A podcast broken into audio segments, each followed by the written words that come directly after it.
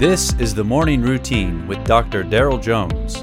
Morning Routine is a daily devotional podcast for those who are raising, educating, and growing the next generation.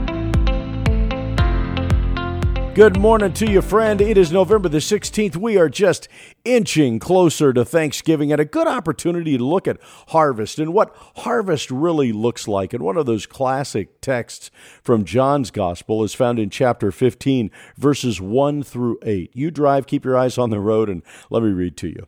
I am the true vine, and my Father is the vine dresser.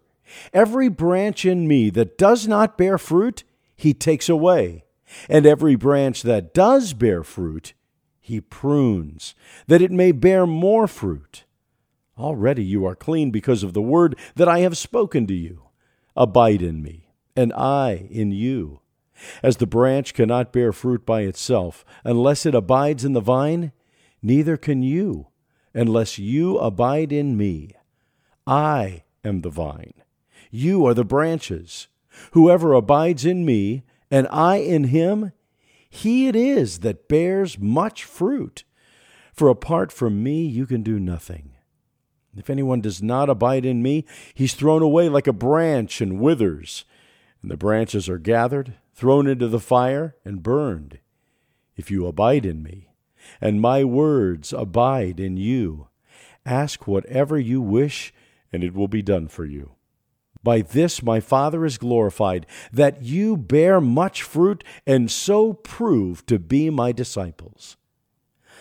Most plants produce a crop of fruit or vegetable. Vines are no different.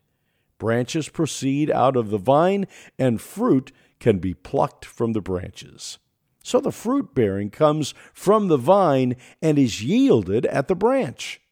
Not surprisingly, the power to bear spiritual fruit in our lives as Christians resides solely in Jesus, whose today's passage calls the true vine.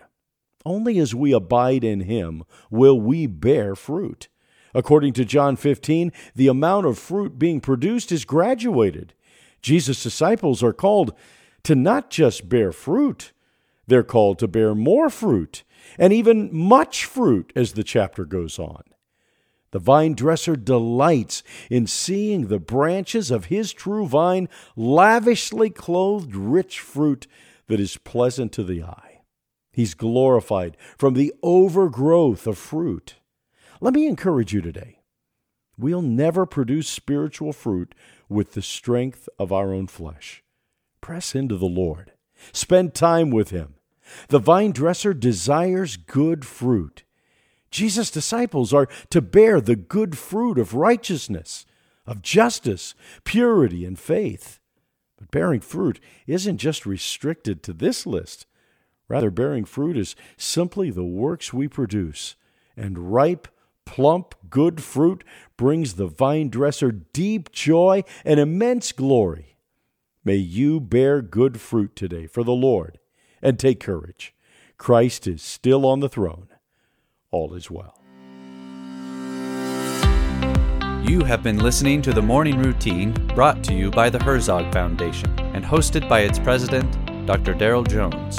For more information, please visit herzogfoundation.com.